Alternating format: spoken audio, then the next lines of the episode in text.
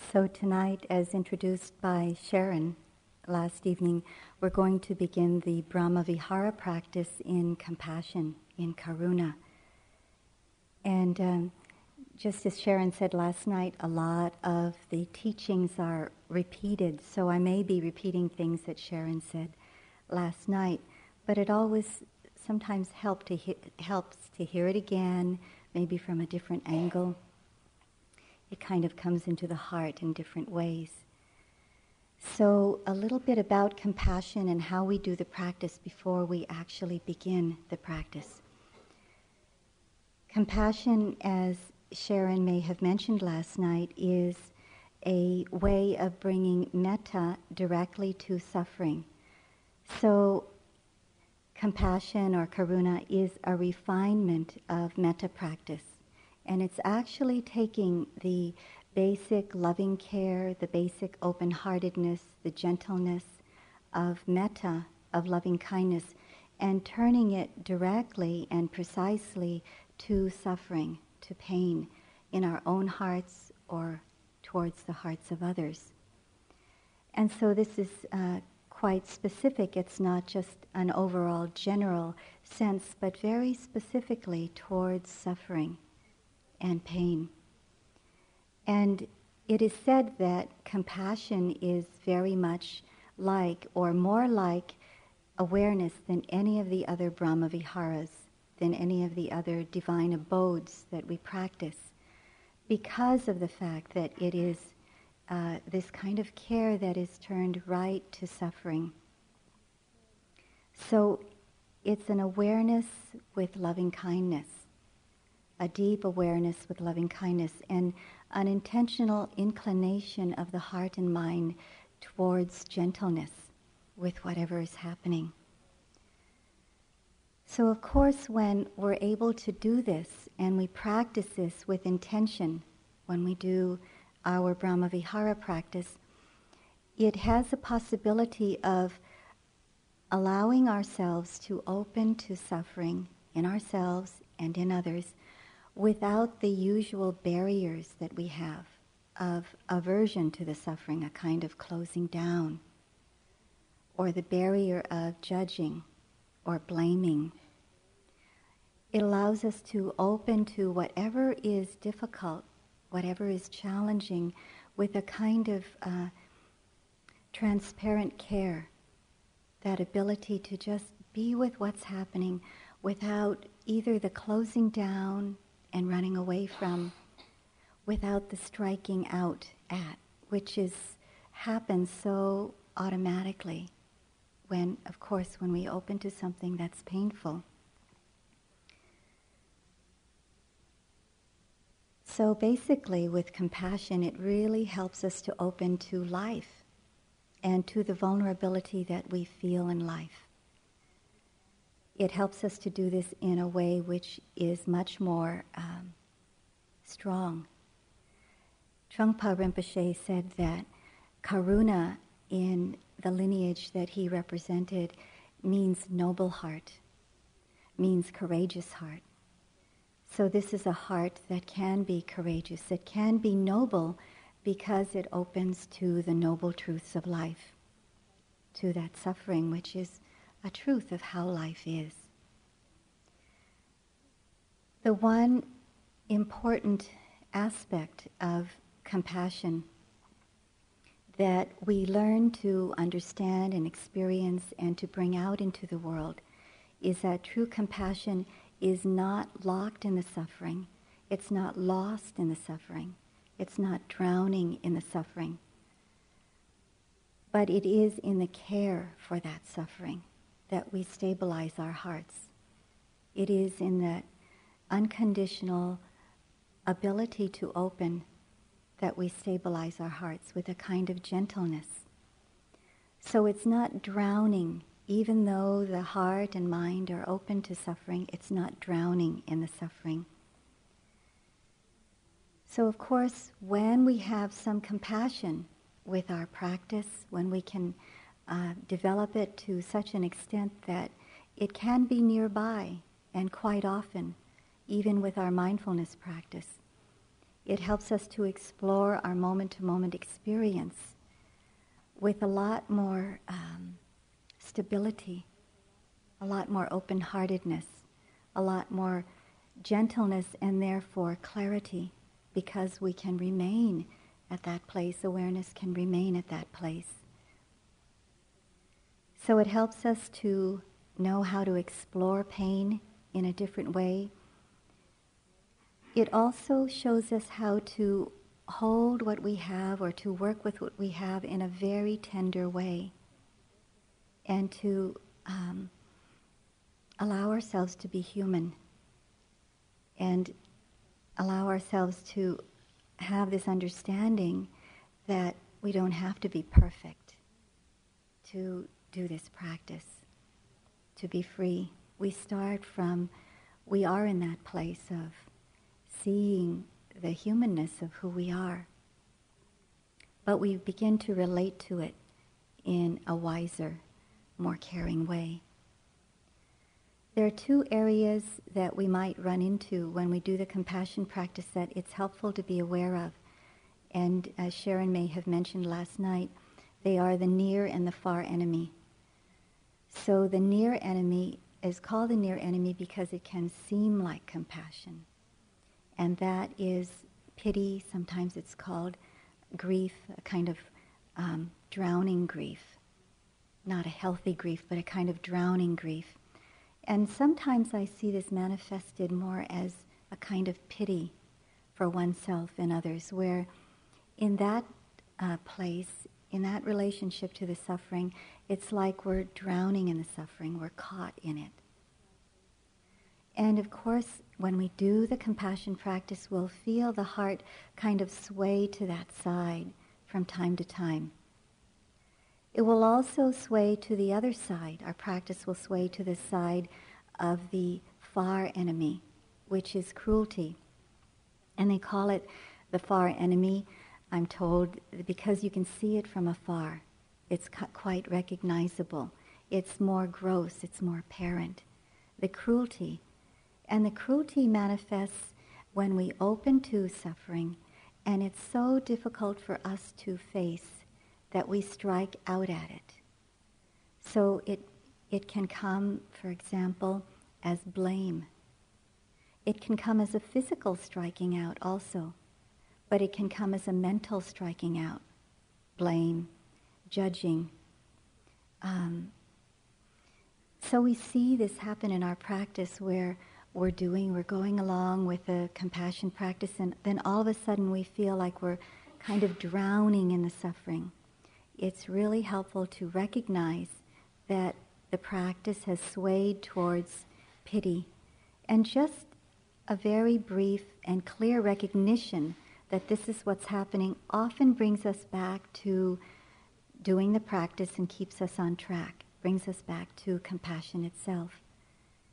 And then oftentimes we'll find that we're opening to some kind of difficulty in oneself or another, and we feel a cruelty come up or a kind of striking out at whatever is happening in ourselves or in others.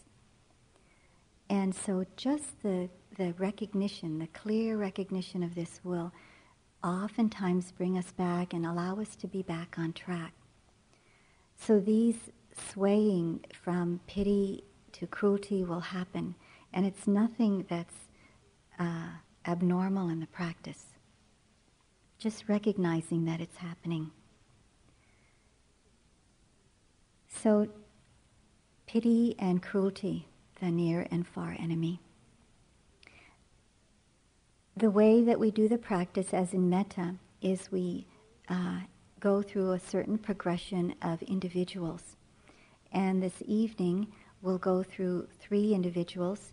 Uh, the first one is a person who is greatly suffering and it's always helpful to use an individual rather than a group of persons. It really helps us to get closer in a way. So, this is what's uh, traditionally recommended to find an individual, the easiest person that we can open our heart to uh, who may be, who's going through some suffering. And the second person would be oneself, and then a benefactor. Traditionally, this is a progression But it's always good to check out in your own hearts and see what is the most likely, the most intuitive person that you can most easily open to next. And so usually it's the easiest persons first. So you don't have to follow this exact progression. And the phrases that we use eh, as we go along, I'll, I'll remind you. But the traditional phrase is, May I or you be free of your pain and sorrow, or pain and suffering. May I or you be free of your pain and suffering. Or just one of those words, pain or suffering. We find a lot in our experience here at IMS and in other places where we have taught that the phrase, I care about this pain, or I care about your pain, really helps to bring up the inclining of the mind towards care, towards compassion, when you can actually remind yourself in the phrase of that part about care. So I care about this pain. I care about your pain. Um, so that it, the part about suffering is not the only thing that's prevalent in the phrase. So those are the two phrases that I'll use here as a reminder to you when we begin in a minute. But there are other phrases that you might need to, uh, you'll find that you can make up on your own. You might need to use your own creativity and intuition. One of them that I find helpful for me is I say, out of compassion for myself, so that in the first part of the phrase I'm bringing out the reminder of compassion. Out of compassion for myself, may I open to this pain. So I use that for myself. Um,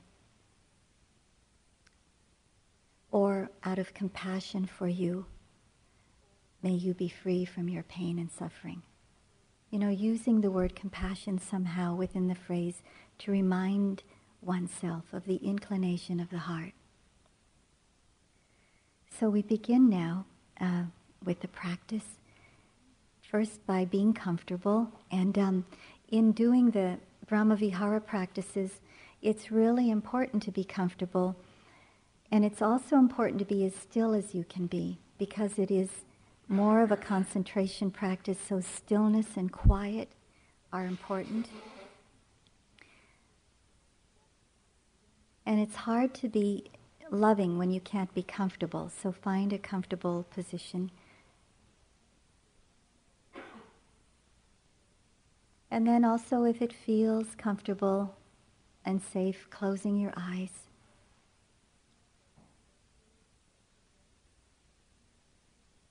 relaxing the attention into the body.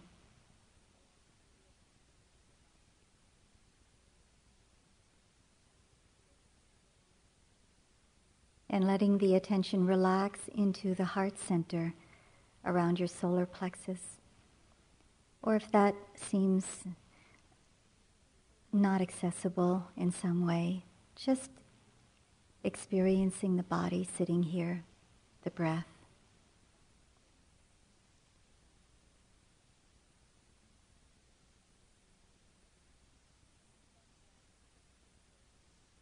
And then from that relaxed place,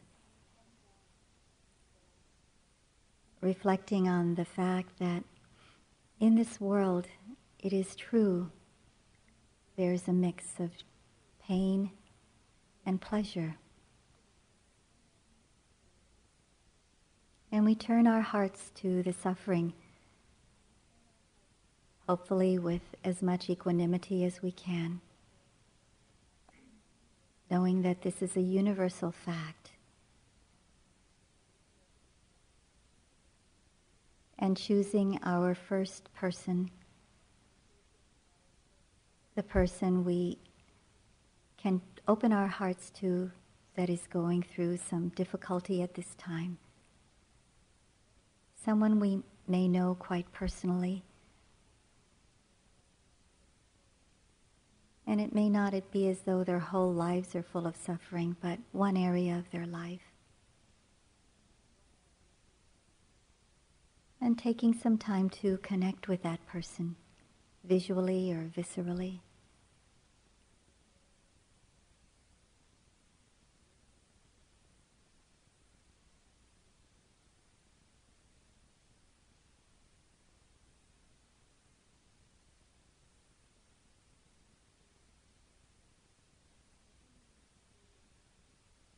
And then tuning into the quivering of your own heart in response to this person's pain. And seeing if those two can connect. The quivering of our hearts and the suffering of this particular being.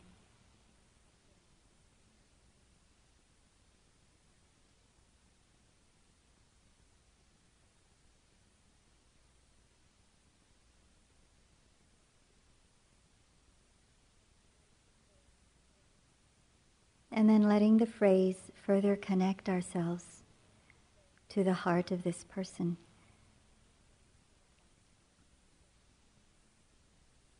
Letting the quivering of our hearts ride on the phrase or our compassion be infused as much as we can in the phrase. May you be free of your pain. I care about your pain.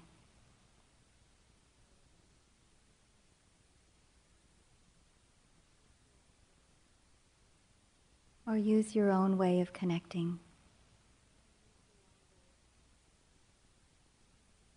Staying steady.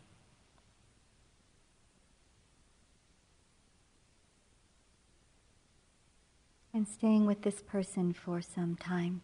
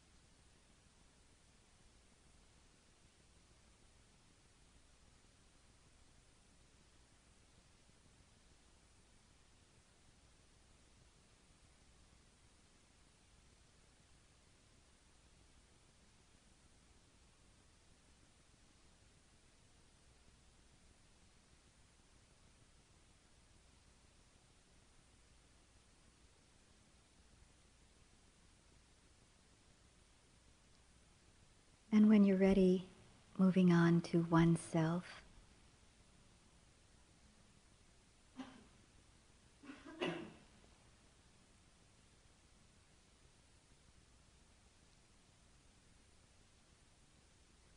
You may need to use another phrase. Out of compassion for myself, may I open to this pain?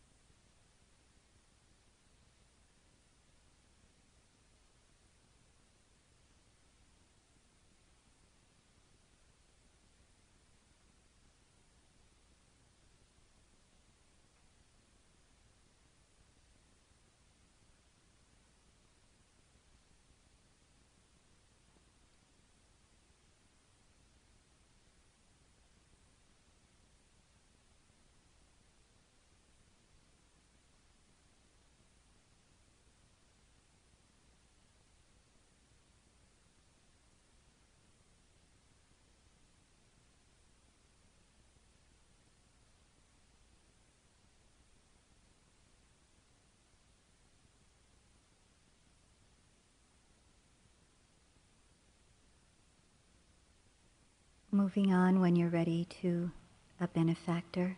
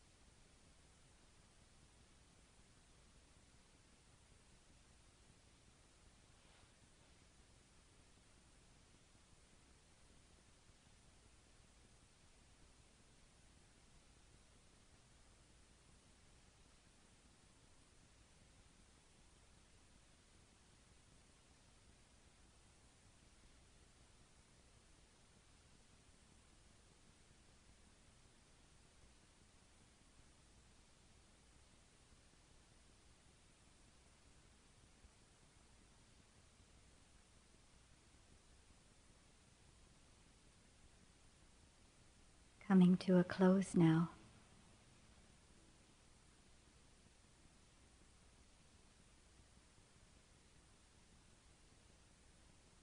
And taking the last moments to dedicate the merit of our practice.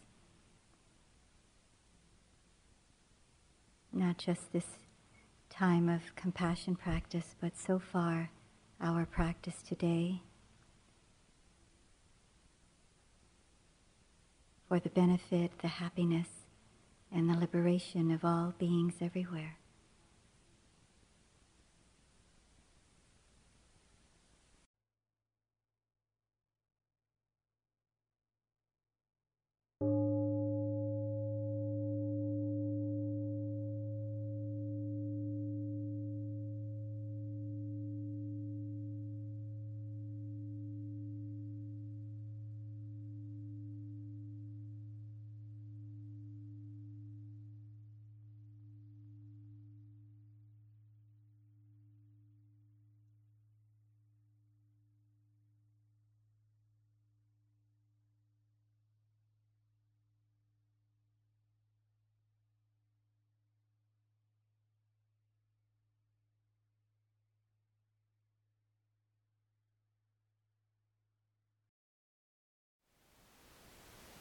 Thank you for listening. To learn how you can support the teachers and Dharma Seed, please visit dharmaseed.org slash donate.